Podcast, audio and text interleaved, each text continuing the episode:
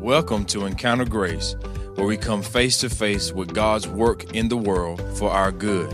Join host Jason McKnight as we explore practical issues of community, theology, and leadership in everyday life. Hey everyone, and welcome to Encounter Grace. My name is Ben Hendricks, and I have with me Jason McKnight. And today, what we're going to do is take a look at Jordan Peterson's famous book, 12 Rules for Life. So, first of all, what is this book? Really, the title is 12 Rules for Life An Antidote for Chaos. So, that's not just chaos in general, but specifically chaos in your life. How you can order your days and outlook for maximal flourishing. So, in other words, in short, this book is about maturity. Huh. So, what specifically we're going to do today is kind of go back and forth, set the table for the book, and then explore a few of the rules together. So, first of all, why why even do this? Why yeah, look at this right. book? Because Jordan Peterson isn't specifically a Christian, right? Mm-hmm, mm-hmm. So, though he's not a believer, he's interestingly enough very sympathetic to the need for Scripture as the basis of Western story and reason and thought. Mm-hmm. Uh, and it's it's all over and all throughout the book as he's constantly quoting scripture. Uh, large passages and portions on in the book are literally just him quoting that, constantly bringing back to the story of Je- uh, stories of Jesus, and just how Jesus worked in that life and how that ultimately influences Western thought, story, and on. So while he's not a Christian, he's got many good things to say mm-hmm. that I think will help us, and if you read them, help you. Uh, yeah. Yeah. So what else? Yeah, I think that's great. So the first reason is he's going to help us, and and you know, you read the book, I read the book uh, last year, the year before, whenever I think it's three yeah. years old, and five million other people read the book at least, and it it has helped a lot of people. That's the first reason. We think you'll be helped by it. Second reason is because over these last five, six, seven years, Jordan Peterson has become a cultural phenomenon for different reasons, and hmm. it would be fun to explore together on this podcast a little bit. He is a very clear thinker, and as Ben says, he's not a believer so far as we know. But here's what's very interesting he's poking holes all over the place in the uber political correctness mm. that has put everyone in the West in a straitjacket right now. Nobody can say anything without getting canceled and Twitter mobbed and all this kind of stuff. But he's willing to, you know, stand aside and say, "Hang on, this isn't making any sense." Mm.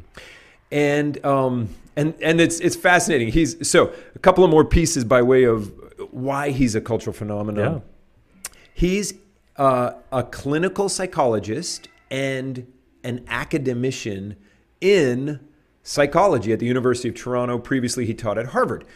Uh, so here we go. Yeah. Wait, somebody from within psychology is saying no to political correctness? What's going on? So fascinating. Um, he's hated by people on the progressive left, which is an and, understatement. A, a, an understatement. Uh, they are um, they just drag him through the mud. I don't know if you read the Sunday Times in yeah. London. I don't. But we saw the hit piece they did on him at the beginning of April where they I mean anyway, it, it's just fascinating. They they they're taking him apart. They will call him far right, they'll call him fascist, but only because they want to tar him with a brush so that people would stop listening to him. But the fact of the matter is I've listened to him, he's actually politically center left. Yeah. He, he's kind of in the middle of the road, but he leans left and he calls out fascists all the time. So he's he's not that. So they must be scared. They meaning, you know, the progressive left. But here's the reason they're scared. He's one of the most viewed channels on YouTube. Hmm. Especially if you peel out all the FailArmy stuff and you just go to where content is being delivered, the content that he delivers is some of the most viewed stuff by a long shot. So why is this? Now I'm going to tell say or as we answer why and then go to the book. I want to say one more thing which I find interesting. Um, Twelve Rules, a bestseller, five million copies. No big deal. People write bestsellers all the time. It's 450 pages of 12 rules, and so yeah. it's fascinating. Here's the twist. He did a book tour as this came out. Now, this is all pre COVID, uh, 2018, I think. Yeah. He did a book tour not of little Barnes and Noble in Greenville, North Carolina, and hoping to sell 29 books. You know, he did a 100 city book tour, booking large auditoriums for two hour lectures, and Penguin Publishers published the book. They say over 250,000 people attended in person. Wow. Well, 100 cities, 250,000. It's 2,500 people per lecture, per engagement as an average. We're supposedly living in the dumbing down of the Western world. It's very interesting to me that this amazing cerebral thinker standing astride the cultural narrative right now is garnering a quarter of a million people. Like, it's not U2. Yeah. or or Ro- Rolling Stones or you know whoever. I mean, he's selling out crowds to listen to a lecture. What's going on? Where did that come from? Well, you know, for years, as we've said, he's been uploading lectures to the University of, or uh, from the University of Toronto to YouTube, and those lectures are just getting. Uh, uh, view upon view upon view. People are longing for someone to help them think well. And so the other thing is, he's not just a teacher, professor, he's a clinical psychologist. I think we said that. Thousands of hours over 30 years of clinical interactions with people, watching them grow, helping them out of where they are, bringing to bear the best of psychological thinking and counseling to where people are. So this is fascinating. Yeah, I think one of the encouraging things is he's, and these two things I think rarely happen, specifically on YouTube, is when someone has a strong voice and they actually have the credentials to back it up. Right. Like, th- yeah, he's not just a nobody in this. He does have the history. He's got, and he, he's got the the effort and the, like that energy, and he got all of it to him. And people are coming to see him. I mean, like specifically on one of the most, if not the most, uh, watched, uh, I guess, podcast next to ours uh, is Joe Rogan's, uh, and s- several of his like biggest hits were all uh, Jordan Peterson of his, and he's had him on there I think twice. So people are listening, and what a good thing. And it's interesting, like the um, in in Britain, the Cathy Newman interview, which you can li- you can Google on YouTube, uh, Cathy Newman, Jordan Peterson. The interview it's about thirty minutes. It'll come up. It's probably the most watched interview in the history of the world. Wow. But it's fascinating because here's this reporter, and she's a good reporter. She's, you know, uh, I don't know if it's Sky TV or whatever it is in, in England, um, but she's she's a good reporter. He ate her lunch.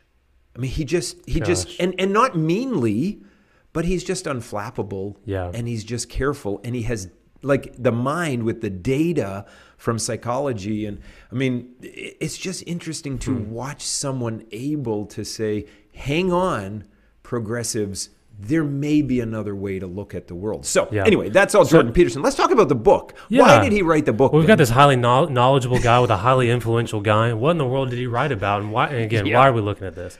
So his kind of primary view of this is to see the world uh, not like like so many have before, which is this seeing the world in as a place of objects, or we often see it as a material place, like uh, Humans, yeah. yeah, that it's just simply the things that are in it. But Mm-hmm. he kind of takes a more dramatic approach by seeing the world as a drama with a couple key Hmm. movements or forces. which kind of approaches Christianity the way. It anyway, sorry, yeah. I'm, presupp- yeah, I'm yeah. sorry.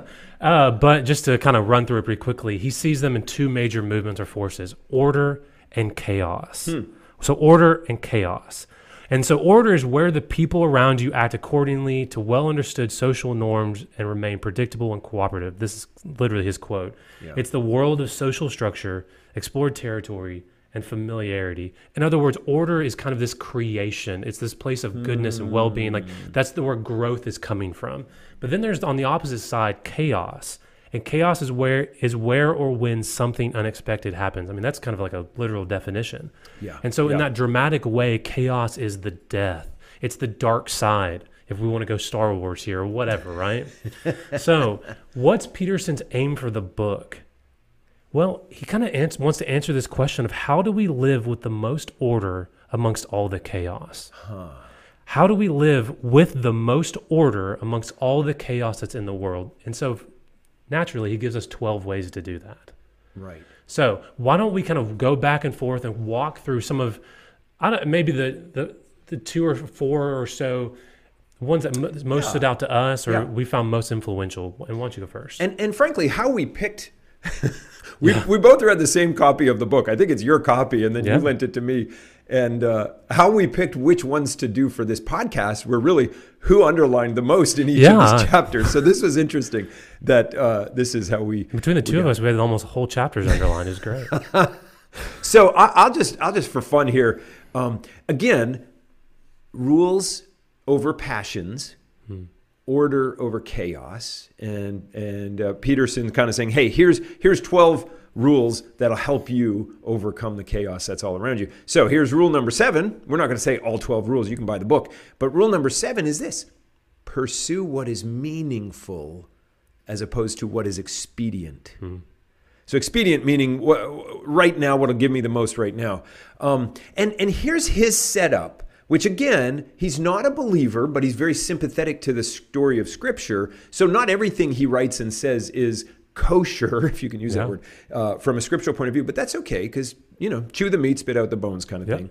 Here's his setup: all of us suffer in life, and there's no escaping it. And all religions and all worldviews make a case to explain suffering. And most religions, most worldviews say it's inherent in reality. And that's ultimately a pessimistic outlook. If everything's in the universe can't ex- escape suffering, what's the point of anything? If it's inherent in all that is, why are we here? So let's eat and drink, for tomorrow we die, which I think Paul quotes Yeah. that Greek uh, quip. If you can't ever escape suffering, let's just eat, drink, and be merry, for tomorrow we die. In other words, let's make decisions now for our pleasure. Because if all of life is suffering, then any fleeting pleasure needs to be captured and embraced right now. Because, in other words, eat dessert first. hey, man, I, I can get behind that.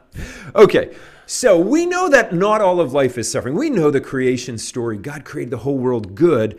And so suffering is not inherent in the world, but then the whole world fell. And so suffering is universal in our Yeah. experience, and God is redeeming it through Christ. Okay, we know all that, but isn't that interesting? Suffering. So, if it is universal, and it is, and it is inescapable, and at this moment it is, but Christ is redeeming it, we, at least as Christians, and here's this thinking guy addressing deeper metaphysics, he's saying, look, maybe eat, drink, and be merry is not the best way to live life, to, to bring order out of hmm. chaos. How about if we take a different tack? And he says this here's the deal something better might be attained in the future by giving up something of value in the present. In other hmm. words, delayed gratification. Yeah. Sacrifice now for something better later in hmm. future orientation. So, a meaningful life or a life of order, a life uh, without being driven by passion to do whatever. Hey, give up something now that's that uh, that might gain you something later. Delay the gratification. Embrace this concept of sacrifice for a greater reward in the future. Now you can see kind of a biblical worldview coming out of this all Yeah. over the place. Like Jesus, for the joy set before him, endured the cross uh, scorning the shame. But what was the joy set before him? He saw us redeemed and being able to worship around the throne because he died for us. And so he, he gave up and sacrificed something now in order for a greater gain future. So that's interesting. I, I think that that is a helpful thing because that's not what our culture is telling us. Our culture Yeah. is totally telling us eat, drink, and be merry, for tomorrow we die. Just if it feels good, do it. Just do it right now. But he's saying, look, a life that's worth living, pursue what is meaningful, not what's mm. expedient. That's kind of rule number seven, gridded through me. what's what's one of the rules that you loved? I I think the one that might have been the most influential for me, and the second one was up there as well. But this one's rule number four. It says compare yourself to who you were yesterday, not to who- not to who someone else is today. Hmm. And so what I love about this one is you can kind of read it and, and get at least face value what he's saying. But I think of it as in two steps. And the very first one is stop comparing yourself to others. Many, my, my fear is that many of us are racing strangers in their own races. That we, we kind of perceive that that person and their success as the success. Like whatever that person's good at, that must be the greatest level of success, and I have to go beat them in that. I do that all the time. Why? Yeah, I mean, as as pastors and, preachers, we're, we're doing that all the time. Like And whoever, it treads me down. Amen. And I think we, we end up getting limited by the because of other people's success and, th- and their race and their goal because we try to go mm-hmm. into it without ever ultimately preparing for that race.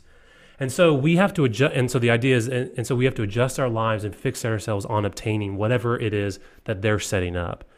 And so whatever our desires are, they can't ultimately matter because whatever they're doing, that must be what success is. You may absolutely hate it. It may be the things that you're not good at, that you're not gifted in, that you couldn't give a rip about. But because they may maybe they have more followers, they have more likes, they're more influential. That must be what success is. And so you have to go race their race. Mm-hmm. So the big danger is that other people with their giftings, desires, and lives become the metric for success and flourishing for our lives. So the problem with that is we begin to believe some lies, I think. And so that, and some of the lies are this that there's, the first one is that there's, and this comes right from Peterson, that there's only one, quote, game at which to succeed or fail. So all that matters is this that he, that he or she is beating me in this, and that's all that matters. And that's a lie. And then secondly, this, the second lie that we that we often believe is that I'm only playing one game, as if hmm. all we are is that one thing. All I am is this. So I better be good at this one thing because that's all that matters. So for me, growing up, it was sports, right? Specifically baseball or whatever sport I was playing. But if that person was better than me, they must have been better than me as a human being hmm. because they were better at me than this one thing. And that was all that I was. I'm only this this specific athlete. I'm only this person at school. And so what we do is be, we believe these lies that that's all that matters and that's mm-hmm. all that we are. Mm-hmm. And then we believe a third lie that it's winning is more important than growing. It's not. Here's the reality. Hmm. If we're always winning, we're most likely not growing. And if we're never growing, are we really ever winning? Because most of us are, here's the truth, is most of us are not competing in the upper echelon of sports. So like if you're if you're in the Olympics or you're in pro sports, this isn't for you, but for the rest of us, Yeah. there's no gold medals, there's no Stanley Cups, cash mm. prizes, or Lombardi trophies. The true trophy for us is growth and refinement. So, step two is to so stop, step one, stop comparing yourself to others. Step two, compare yourself to you hmm. yesterday. Mm-hmm. That if if we're removing the metric metric of success from other people, we need to put it on who we are because we're not competing against them. We're ultimately competing against who we were yesterday, and that's a much more helpful metric, I think. And so to do this, we must first at least have a preliminary understanding of who we are. What do I like? What do I want? What am I good at? Mm. So when we start putting that pressure on who we were yesterday, we start can, having a better understanding of, of are we actually growing and what does it mean to be getting better? Because we're not trying to beat ourselves from yesterday for a gold medal. We're just trying to grow and take a step forward. Yeah. So how does this help? Well, first I think it adjusts our goals from winning from from winning to to growth and betterment. It's a mm-hmm. better perspective that I think we desperately need because so many of us are all or nothing. If I can't win this, if I can't beat you, it's not worth doing. Yeah. What and so we just get stuck and we never get into things. Uh-huh.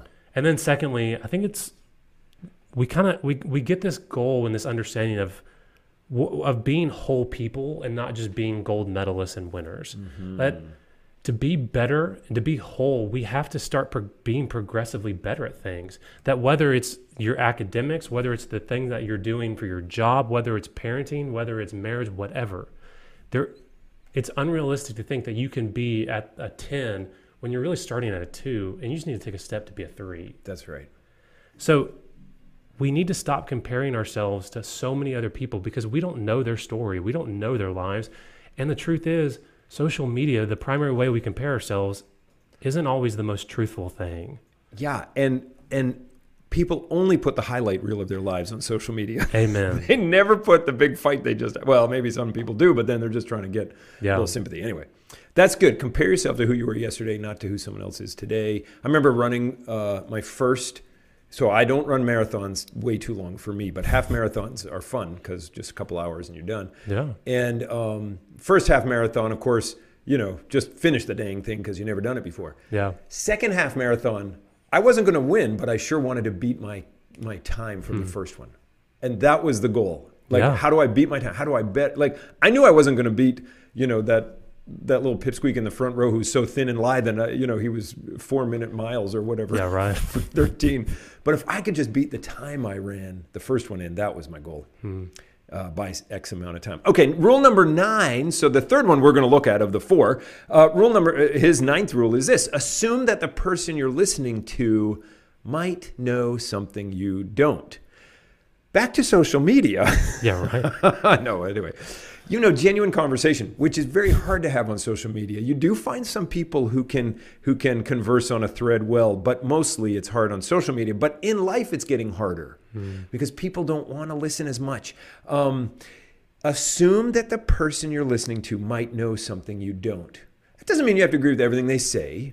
But if I can learn one thing about them or their experience or how they view the world or one aspect of truth that I haven't thought of, that might help me. But I've got to have an open posture. So he, he suggests this if you listen without premature judgment, people will generally tell you everything they're thinking. Now, James says that, hmm. that the tongue nobody can tame. So if you stop talking and listen, people will tell you things. They'll invite you into their lives.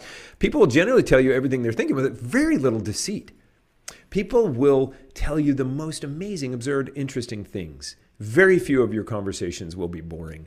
I think that's true. Yeah. If you're uh, respectful, empathetic, curious, you're going to have fantastic conversations.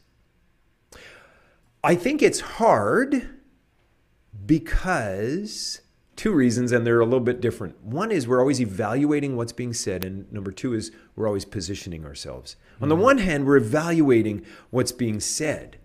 So, in a debate or a discussion, that's what you're supposed to do. You're supposed to evaluate and then chop it down or make it better or whatever. That's in a debate or a discussion. Not every conversation is a debate or a discussion. Sometimes you're relating, sometimes you're hearing someone report something. But if I have my evaluate at all costs hat on, I'm only thinking critically about what they're saying instead of thinking empathetically.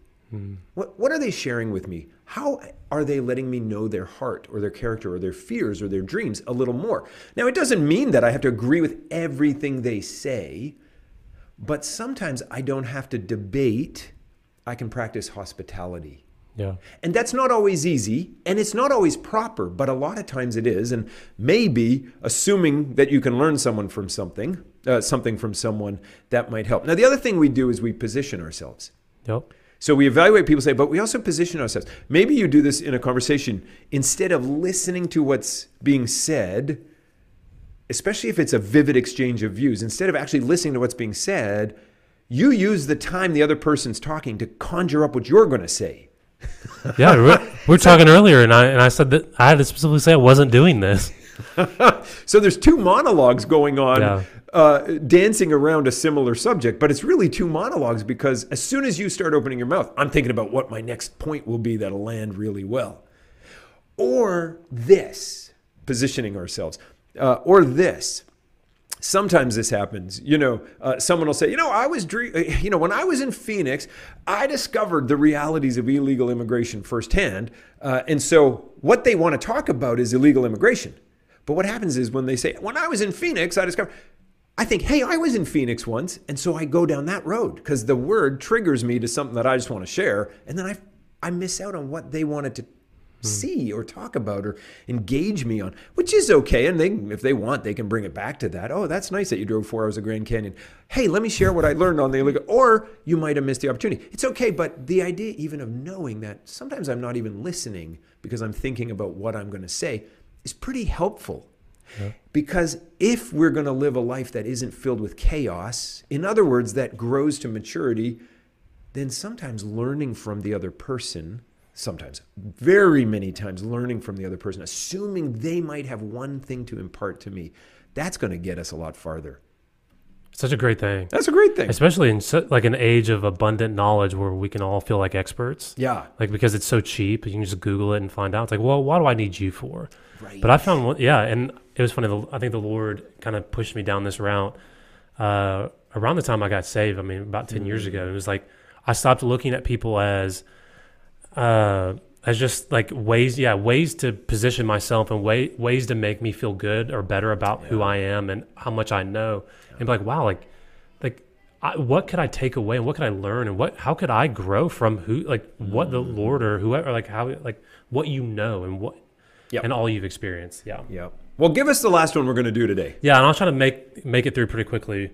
Uh, but this one's a funny one that we, it takes some explaining. So this is rule number twelve, the one he ends with, uh, and it's pet a cat when you encounter one on the street. Uh, something as a guy who's taken several mission trips to the DR, I, I can't always recommend. Yeah.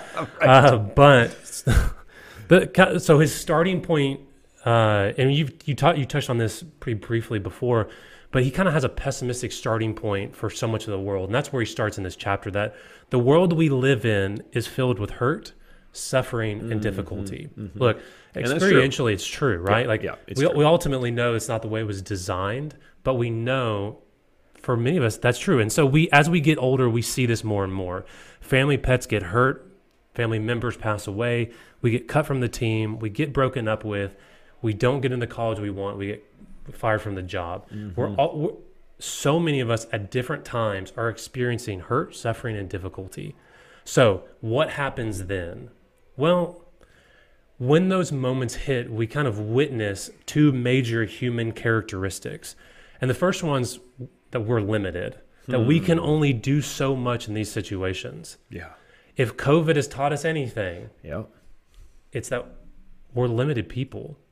And then, secondly, if COVID taught us anything else, that we're vulnerable, hmm. that we are hurting. And it didn't take a ton for us to make, make us feel so lost Yeah. like when the when the family pet get does pass away or whenever any of those examples it's interesting how vulnerable and how limited we can feel in just a moment and so when we feel this we really have two choices that we can focus on our limits or we can focus on what we can do. Hmm. So kind of the pessimistic we focus on the limits. Focus where we vilify our limits and we look at all those things that we can no longer do. That maybe you were in a car wreck maybe you got sick maybe a spouse got sick. One of those bad circumstances happens and now it's limited you. Right. and what we often do is we look at all the things that we've lost. Well, I can't I can't go do this anymore. I've lost my job, so I can't do this and now I have to go sell the whatever. Or whatever circumstance it is, how is it how is it limiting who you are or limiting your life? And we focus on that. Mm-hmm. But the other route that we can go is focusing on what we can actually do even though we have that circumstance going on, even though we have that difficulty, even though we have that burden. And the truth is, this is a very fundamental shift in perspective. Mm-hmm. It's to look at the world for what you can do and not all that you can't. Like, Right. I had to hear Right. this. Yeah. When I was reading this, it's just something that I always struggle with. I want to focus on all that I've lost. Man, this one thing changed all of this, it mm-hmm. ruined all of this. But the helpful reminder is to have that shift of perspective of, but man, I can still do all of these things, all of these really great things, to be intentionally optimistic. And so, big picture, it's we end up enjoying life deeper for all we can do despite all we can't. Bec- and that's kind of That's the good. heart of what he's saying that uh, that 12th rule pet a cat when you encounter one on the street. It's that amongst all of life, we're going to face difficulty. Suffering, difficulty, hardship, those are norms. But so are those little, often insignificant feeling joys that mm-hmm. walk by and brush against our leg. Right. So the question is are we willing to stop in the moment, even though we're on a trajectory to go towards our suffering, to focus on our difficulty? Are we willing to take a moment, stop, and pet the joy? Hmm. Are we willing to sit there and be with the cat? That's a great question, and one that I think we do have to wrestle with. Can we enjoy those moments? Yeah, Ah, and gifts of God's grace. absolutely. And they're so abundant. Yep. And what's funny is I I don't think I actually believed that until I like really was going through major difficulty and suffering, mm-hmm. and once the Lord just mm-hmm. pointed back to all the things, like yes, that that was gone, mm-hmm. and you no longer could have those moments or do this, but man, you get to double down on these things. And how is the Lord going to show up in those ways? Such an encouraging thing. That's great. Pet a cat when you encounter one on the street. 12 rules. It, they're fun. Listen, I would encourage uh, y'all uh, to get the book, to read the book or parts of it. Um, pick the rules you like. get a half a bit of order, Yeah. a little bit of chaos less. Uh, watch a little bit of uh, Jordan Peterson online. I mean, really, it's he's interesting. He's fascinating. Again, you're not going to agree with everything. I'm not agreeing with everything, but he's worth um, he's worth a little bit of us hearing and, and thinking through. So, thanks for joining us today, Ben. Thanks for leading us in this, and uh, we'll see you all here on the next time. Like it and subscribe and share. Help someone else who's a thinking Christian in everyday life. This is a ministry of Grace Fellowship Church in Kinston, North Carolina. Visit gracekinston.org or follow us on Facebook and Instagram.